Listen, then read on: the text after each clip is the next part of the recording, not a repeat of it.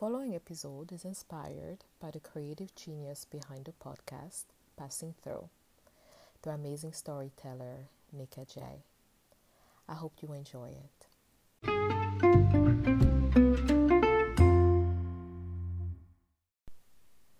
Passing through Bali. Few months after the passing of my grandfather, I decided to take a trip to Bali in an attempt to escape my grief. I had always been my grandfather's princess, so much so that he called me Cybele, which translates from French as so beautiful.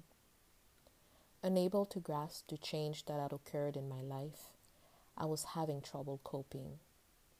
I felt disconnected, disorganized emotions fluctuating between denial and anger, stuck somewhere along the stages of grief. Most will describe me as a strong type woman, driven, successful, but I was falling apart inside. One night, after watching the movie Eat, Pray, and Love by Julia Roberts, in which the character goes through a divorce, then decides to embark in a soul searching journey. In a spontaneous moment, just like that, I booked my flight to Bali. And this journey will turn out to be one of restoration, self love, finding my own way through my grief.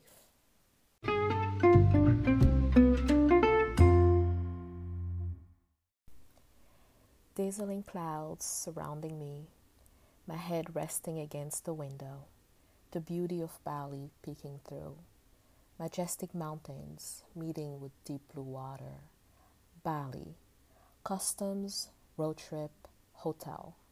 Smiles, smiles, and more smiles. Genuine smiles, happy smiles.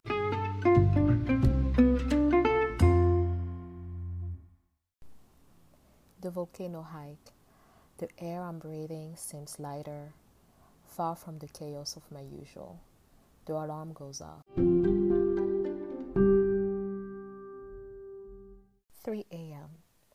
I stand before the mirror, hiking boots on, backpack on my shoulders, my reflection staring back at me like, Girl, a volcano hike at this time? Who are you?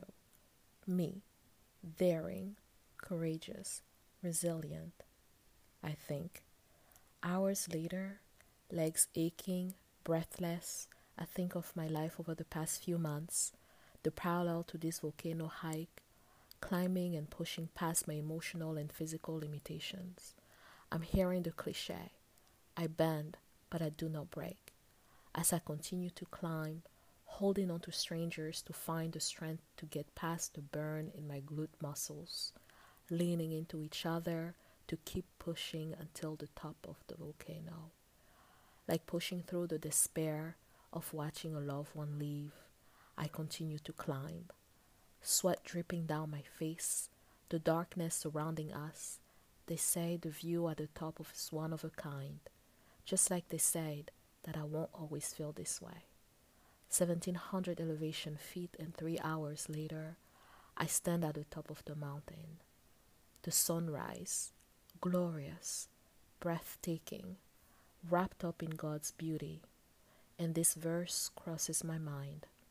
The Lord's unfailing love and mercy still continue, fresh as the morning, as sure as the sunrise.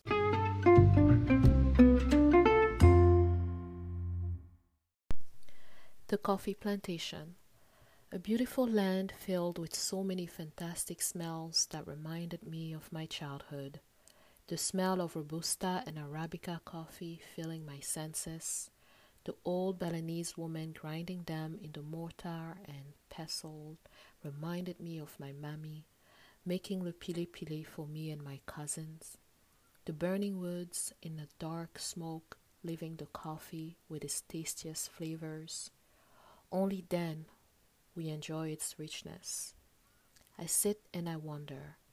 The process of my human evolution is very much like this coffee making the breakdown that brings the best part of you, buried deep in you. Why am I so afraid to find my own richness?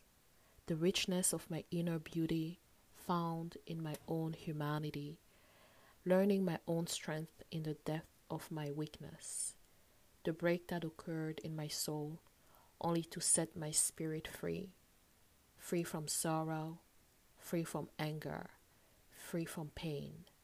And as I sat in the discomfort of my own emotions, my faith slowly awakens.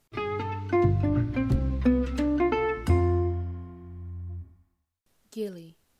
The small multicolored boats everywhere gave a rainbow feel to the beach, the inexplicable joy that filled my heart as I stepped off the boat. We grabbed our luggages, dragging them to the sand, making our way to the resort.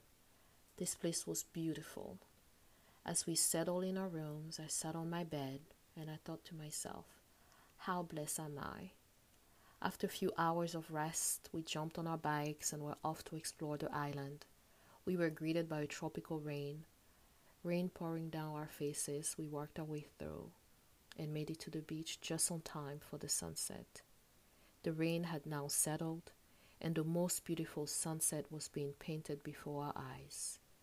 Rays of sun piercing through the sky, a layer of red lighting shaping the clouds, a horse peacefully walking in the water while the sun was setting behind it.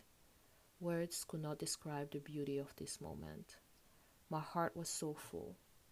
And just like that, it was over. We sat on the beach, absorbing the beauty we had just witnessed, a humble moment of happiness shared amongst friends. And sitting there, the future was not so fuzzy anymore.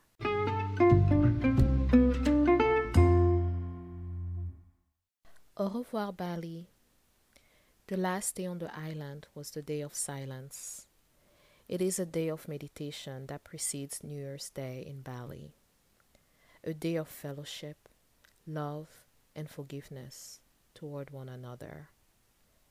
Sitting in circle with my friends, silence filling the space, grounded with nature, the sounds of the birds in a distant horizon.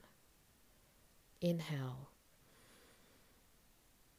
A sense of peace filling my senses, surpassing the heaviness of my grief the sound of his voice in the waves of the sea, the warmness of his hugs as the sun touches my skin, his love flowing through me.